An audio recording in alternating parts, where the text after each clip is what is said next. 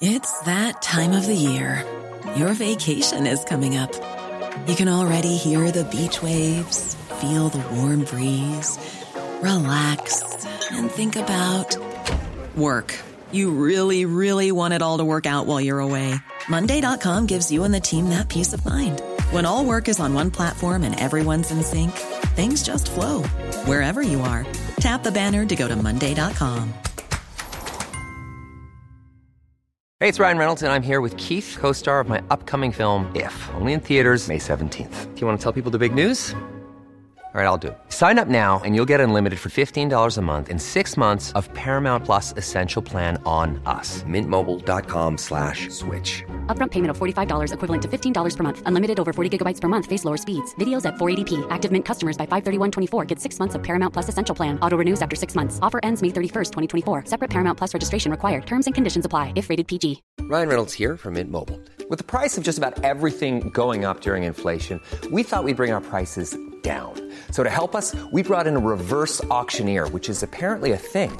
Mint Mobile unlimited premium wireless. Have to get 30, 30, bit to get 30, bit to get 20, 20, 20, bit to get 20, 20, bit to get 15, 15, 15, 15 just 15 bucks a month. So, Give it a try at mintmobile.com slash switch. $45 upfront for three months plus taxes and fees. Promo rate for new customers for limited time. Unlimited more than 40 gigabytes per month. Slows. Full terms at mintmobile.com.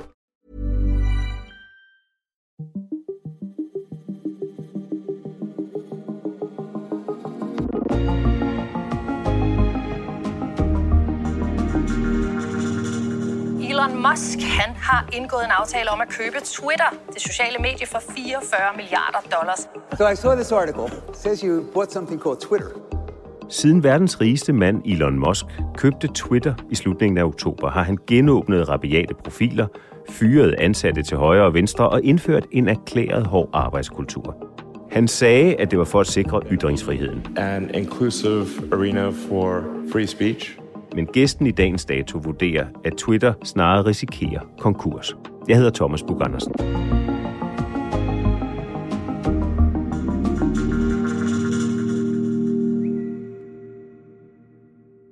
Hvornår har du sidst skrevet et tweet? i går aftes, tror jeg. Måske sen eftermiddag. Det var nok måske en diskussion med en, en Elon Musk-fan, som synes, at det var strengt, at jeg antydede, at det måske ikke var helt sådan gennemtænkt, det han havde gang i på Twitter. Og det, det synes du ikke, det er? Jeg synes ikke, det er helt gennemtænkt, nej. Det virker i hvert fald ikke sådan. Maja Kalke Lorentzen, du er selvstændig, arbejder i Cybernauterne, arbejder med cybersikkerhed, internet, internetkultur og alt, hvad der sker der. Så du har fulgt intensivt Twitter og Elon Musks rejse ind i Twitter og køb af Twitter. Og man kunne starte den her historie alle mulige steder. Da han beslutter at købe Twitter, da han beslutter, at han ikke vil købe Twitter alligevel. Nu er det sket. Ja. Og det er et ret vildt ting, der er sket egentlig. Er det ikke det? Det er det. Verdens rigeste mand overtager Twitter Sådan her så det ud på Twitter i aftes, da verdens rigeste person Elon Musk skrev, at han havde købt det sociale medie Twitter. Og da den ekscentriske rigmand afgav sit købstilbud, meldte han det da også offentligt ud på netop Twitter. You made an offer to buy Twitter. Pris godt 300 milliarder danske kroner. Lad os lige tale lidt om Elon Musk først. Vi kender ham jo selvfølgelig fra rumfartsvirksomheden SpaceX og elbilen Tesla. Vi ved jo godt, hvem han er. Det er ham, der startede Tesla. Det han er verdens han rigeste mand. faktisk ikke. Han Nå. opkøbte Tesla. Okay. Han øh, opkøbte Tesla, og så fik han skrevet ind i kontrakten, at han måtte skrive, at han var founder, altså han havde startet det. Men han har ikke startet Tesla. Han har heller ikke startet PayPal, som han også blev berømt på endda. Så det har han ikke. Han har opkøbt Tesla. Og så køber han Twitter i slutningen af oktober, og første dag, han træder ind på hovedkontoret, har han en usædvanlig genstand med. En håndvask i hånden, og man kan se, at han er ved at dø af grin. Han synes, han har gang i noget rigtig sjovt. Det er altså det, man kalder en rigtig far-joke. Ikke? Han siger, øh, jeg er i Twitters hovedkvarter. Let that sink in. Entering Twitter HQ, let that sink in. Som jo både betyder, lad lige den synke ind, og så betyder det også, luk den her vask ind. That pun cost him 44 billion dollars. Så det er sådan en rigtig pun, må man sige. Alle kender Facebook og ved, mm. hvad der sker på Facebook og hvordan det fungerer. Hvordan vil du beskrive Twitter? Der er jo ikke særlig mange danskere, der er på Twitter faktisk. Jeg tror, det er omkring 7 procent, men det er et meget, meget dagsordensættende medie rent politisk. Vi så også, at sådan en som Donald Trump, han brugte Twitter meget aktivt i sin kampagne i 2016. Og det er i høj grad der, journalister ligesom fik adgang til, hvad foregår der, hvad sker der med ham og hans politik. Man så også nærmest, at han udviklede politik på Twitter, og det samme kan man sige om Elon Musk. Han har meget den her sådan uforudsigelige adfærd på Twitter. En lille smule. En lille smule, for at sige det pænt. Han har blandt andet været med til at ændre aktiekurserne øh, på Tesla ved at tweete sådan en, en, en joke omkring, hvad han ville, øh, hvad de var værd, som handler, altså som en reference til, at han ryger weed. Så det er et meget, meget dagsordenssættende medie. Så når man overtager det, og så begynder at kontrollere, hvordan det fungerer, hvad man må og hvad man ikke må, så er man også i høj grad med til at sætte den politiske dagsorden i USA.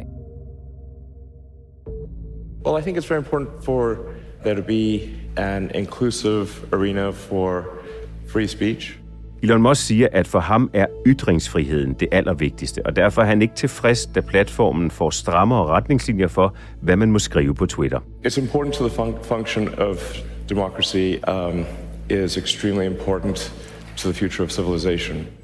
Musk mener, at de er gået for langt, og derfor vil han nu gøre Twitter til det, han kalder en ytringsfrihedszone.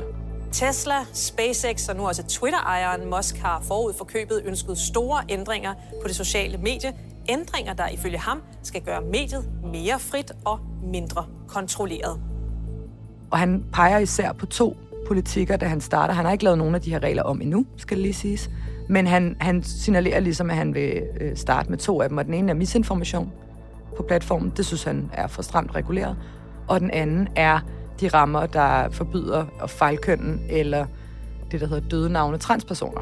Så det vil sige kalde folk det, de hed, inden de skiftede køn, eller kalde dem sådan det forkerte køn. Det er nogle af dem, han gerne vil have kigget på.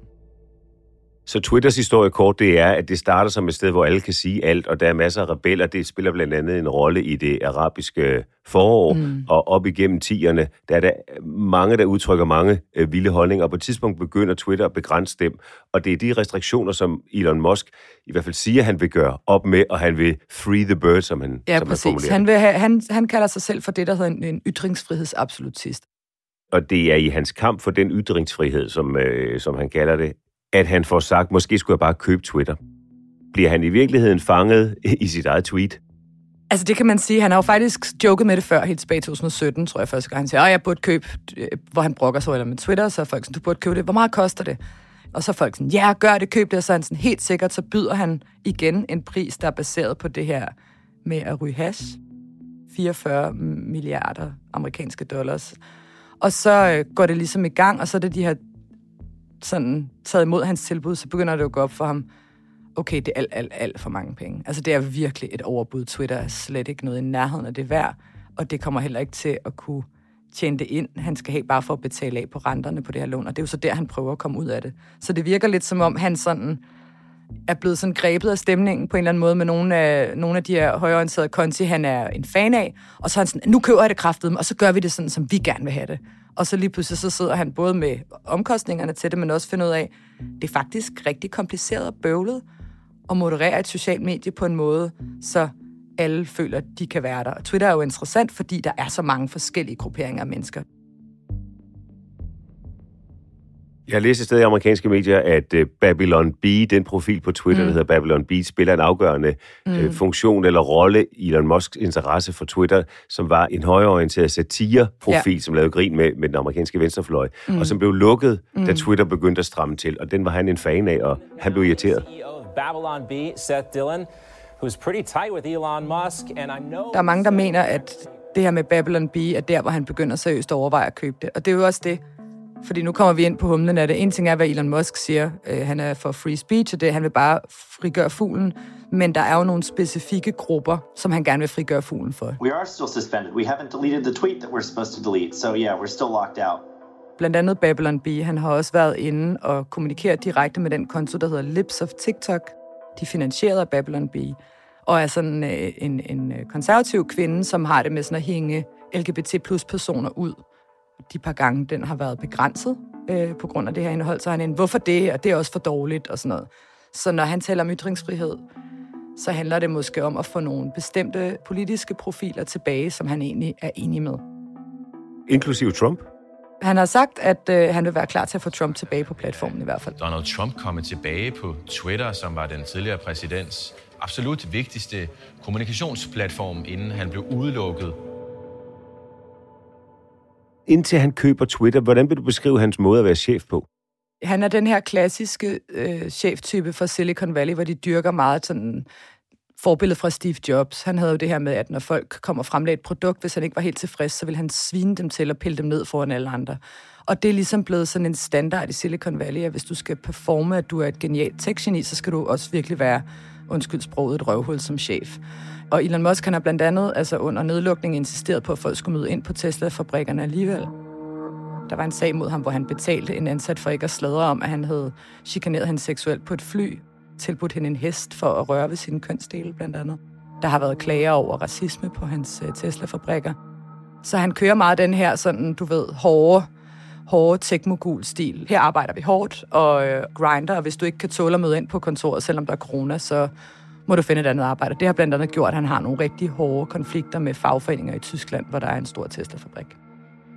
Der har også været nogle sager, hvor han har ligesom sagsøgt eller prøvet at lukke munden på ansatte, som har talt højt om problematiske forhold på hans fabrikker eller hans virksomheder. Så det her med sådan ytringsfrihed, det gælder i hvert fald ikke hans egne ansatte, når de sådan er kritiske over for praksis i virksomheden. Så ender han jo med øh, faktisk så mere eller mindre at blive tvunget, eller acceptere, at han har givet det her bud på 44 milliarder dollars, mm. og køber Twitter, lukker aftalen den 28. oktober da han ligesom kommer ind og begynder at operere i virksomheden Twitter, hvad sker der? Så starter han med at fyre de tre topchefer lige med det samme. Få timer efter Elon Musk i nat overtog kontrollen med det sociale medie Twitter, så har han fyret tre af selskabets topchefer. Det skriver flere amerikanske medier. Og det er ikke overraskende, fordi dem har han også ligesom ligget i offentlige skænderier med på Twitter det sidste halve år. Både inden han gav sit Twitterbud, og mens han prøvede at komme ud af det, og i retssagen op til. Det har ligesom været den her langstrukne, meget sådan tokrummende ting at se på. Så det er ikke så underligt, men han fyrer chefen, han fyrer chefen for jura og policy, og også hende, der ligesom står for de her indholdsregler, og han fyrer deres finanschef. Og så går han i gang med at fyre ansatte også. Massefyringer i Twitter har længe været varslet, og nu er det blevet til virkelighed. Han har meldt ud, inden han overtager, at han vil fyre 75 procent af arbejdsstyrken men det er så kun 50 procent, han fyrer. Det svarer til 3.700 stillinger, skriver den amerikanske avis New York Times.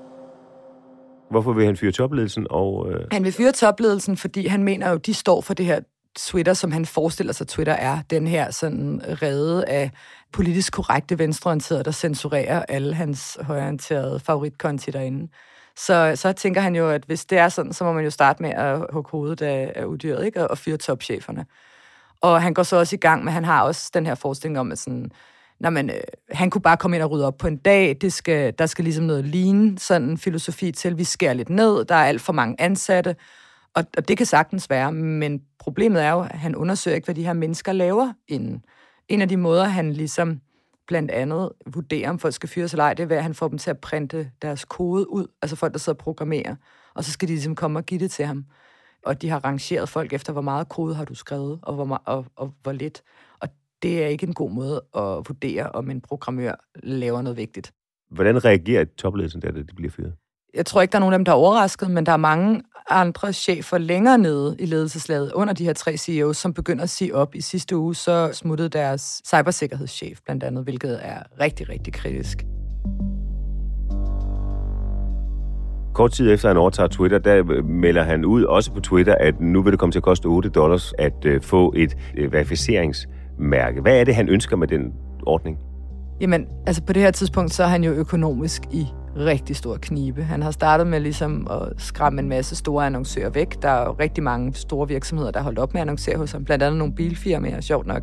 Men også øh, L'Oreal for eksempel og Balenciaga, de har stillet deres konto. Og hvorfor trækker de sig? De trækker sig, fordi han ikke kan garantere, at det, der foregår på platformen, er nogenlunde clean og familievenligt. Altså, at, der ikke, at det ikke bliver overrendt af hadtale og ekstremister, eller børnepornografi, eller misinformation og skammer.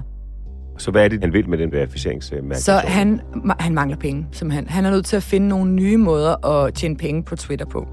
Og, øh, der kommer han med en plan, som jo ikke er dum, det her med at lave sådan en, en model, hvor man kan betale for at få nogle flere fordele på en social medieplatform. Problemet er, at det, han går ind og piller ved, det er Twitters sådan verificeringsmærke. Og hvad er det? Det er noget, der er kommet på Twitter, for at store organisationer, politikere, firmaer, kendte mennesker kunne gå ind og lave en profil, og så kunne Twitter sige, det her, det er altså forfatteren Stephen King for eksempel, er, eller det her, det er Elon Musk. Og ikke en falsk profil. Og ikke en falsk profil, fordi det er super nemt at oprette nye Twitter-profiler og kalde sig et eller andet, og så tror folk, det er dem. Så der er også noget sikkerhedsmæssigt i det. Det her med, at du ikke kan udgive dig for at være nogen andre, end du er. Og den verificeringsordning, den har sådan set fungeret nogle år på Twitter, og det Elon Musk melder ud, det er, at nu skal det koste 8 dollars, altså cirka 60 kroner, at blive verificeret. Han starter faktisk med, at det skal koste 20 dollars om måneden at blive verificeret, hvilket jo er interessant, fordi han ser det som en slags privilegie. Sådan, det skaber en eller anden Twitter-overklasse, så siger han, I kan lige så godt betale, og så får I det her blå mærke, og, og bliver set med i algoritmen. Og så er det faktisk Stephen King, apropos der påpeger, hvorfor skal jeg betale for at være her? Det er jo mig, der laver indholdet. Du burde betale mig. Og så svarer Elon Musk, mm, okay, hvis ikke 20 dollars, hvad med 8 dollars? Og så han sidder sådan og prutter om prisen med Stephen King, og det er sådan, han fastsætter den her 8 dollar pris. Og det ruller han så ud sidste uge. Jamen, nu kan du betale for at få sådan et blot verificeringstjekmærke. Og det stikker jo fuldstændig af. Falske nyheder på Twitter har den seneste uge kostet en række børsnoterede virksomheder milliarder.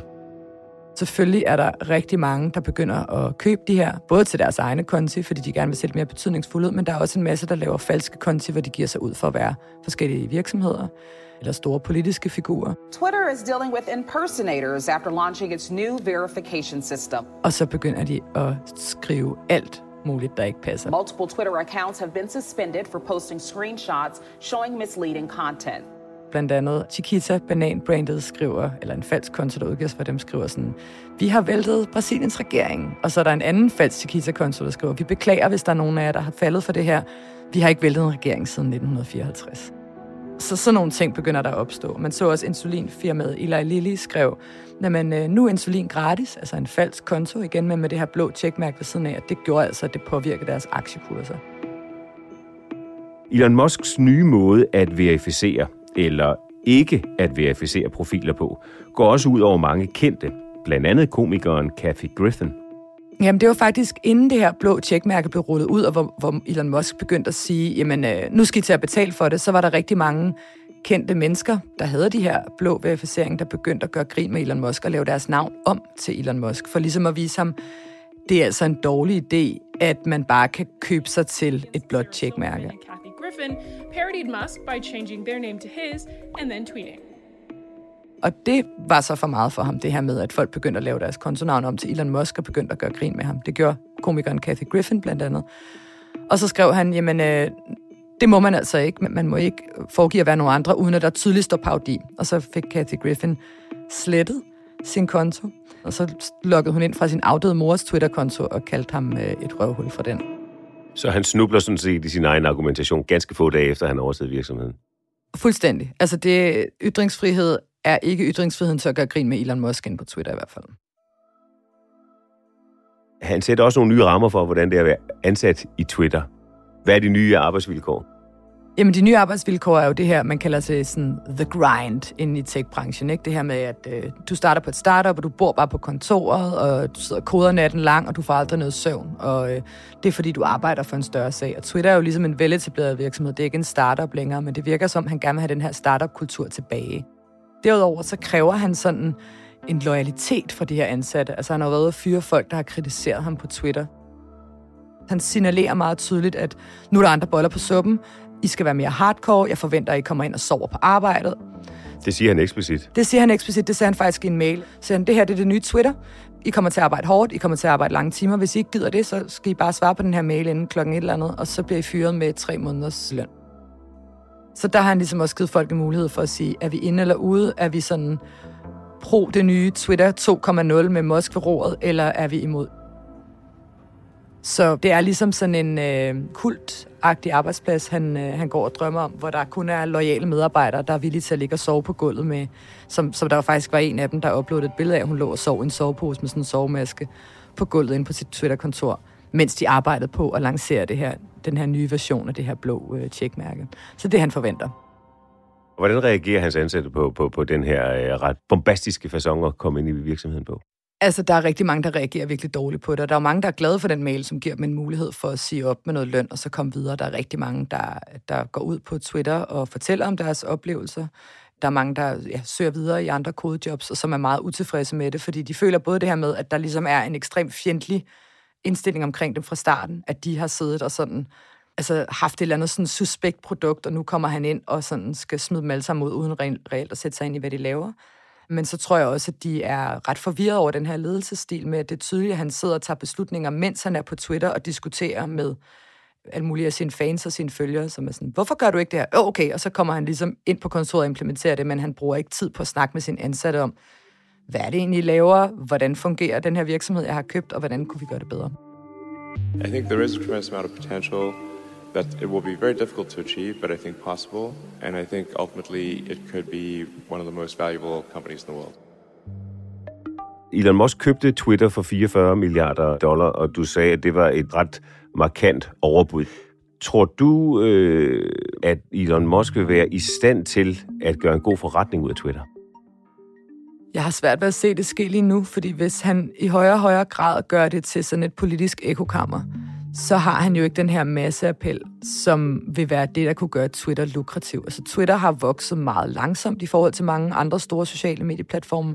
Det har ikke en særlig stor indtægt i forhold til andre store sociale medieplatforme. Og det kunne måske også være fint nok at sige, at det er ikke meningen, at det her skal vokse helt vildt.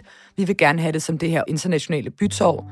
Det skrev ham Jack Dorsey, der var den tidligere CEO, også inden han gik i forhold til Elon Musks overtag, så sagde han, jamen, jeg tror egentlig ikke, at Twitter vil eje sig nogen. Det skal egentlig være et offentligt gode. Men hvis nogen kan gøre det godt, så er det Elon Musk.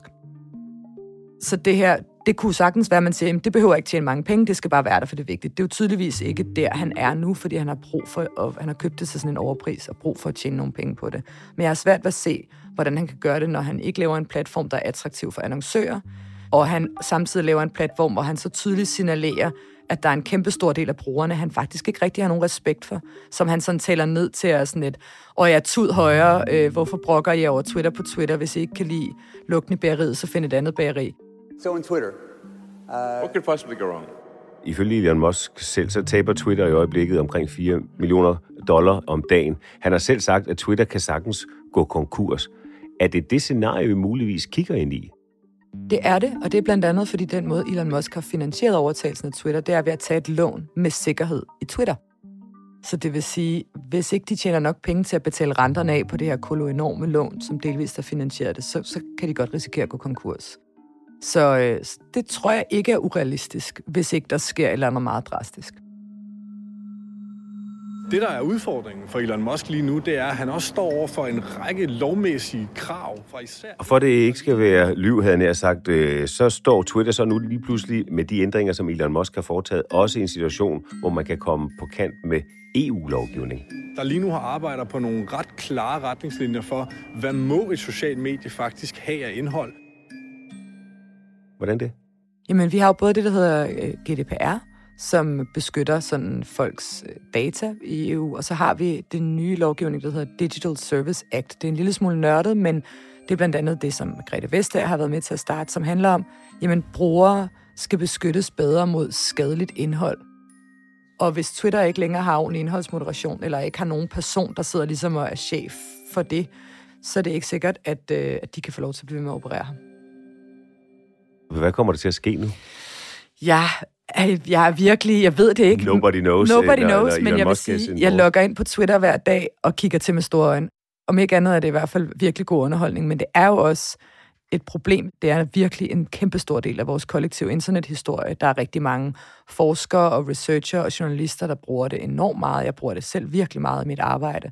Og tanken om, at man ikke kan søge tilbage i folks tweets og finde de her ting, det er jo altså virkelig bekymrende. Så jeg håber, at der sidder en masse mennesker og prøver at arkivere noget af det, hvis det nu er, at det går helt tabt. Men et sted må man jo sige her, at han trods alt er lykkedes, øh, hvis ikke flere, men i hvert fald et sted, det er jo lykkedes at gøre Twitter super interessant. Det må man sige. Det er også et af hans egne argumenter. Har i hvert fald rigtig meget trafik for tiden. Det er sådan, det er der. Det er sørme rigtigt. Så er spørgsmålet, om det er nok. Tror du, det er det? Jeg tror ikke, det er nok til at drive en forretning. Altså, det er jo ligesom den her gamle idé om, sådan, at man, øh, dårlig omtale er bedre end ingen omtale, og det er det også til et vist punkt. Men altså, hvis du skal drive et socialt medie, som bredden af sådan jordens befolkning skal kunne være på og se sig selv på, så er det også nødt til at, sådan at fungere med nogenlunde integritet, og fungerer også teknisk. Der er også mange, der snakker om, at fordi han har fyret så mange mennesker, så holder Twitter simpelthen helt teknisk op med at fungere på et bestemt tidspunkt. Og så er det jo lige meget, om der er meget trafik, hvis, hvis ikke folk kan bruge det. Hvis du skulle opsummere den samtale, vi har haft her i tweet, hvordan skulle det så lyde? Altså, jeg tror måske bare, jeg tweeter, hvad må der sker på Twitter i dag, og så en, en, øh, en lille popcorn-emoji, fordi jeg kan ikke forudse, hvad der sker hver dag. Det bliver vildere og vildere for hver dag. Maja Kalke Lorentzen, tak for at fortælle måske den vildeste historie om sociale medier, vi har hørt i, i meget, meget lang tid. Så tak. Så lød sidste pip fra dato i dag. Tilrettelagt af Rikke Romme, lyddesignet af Ida Skovsgaard og Ida Skærk. Redaktør er Astrid Louise Jensen. Jeg hedder Thomas Bug Andersen. På genhør.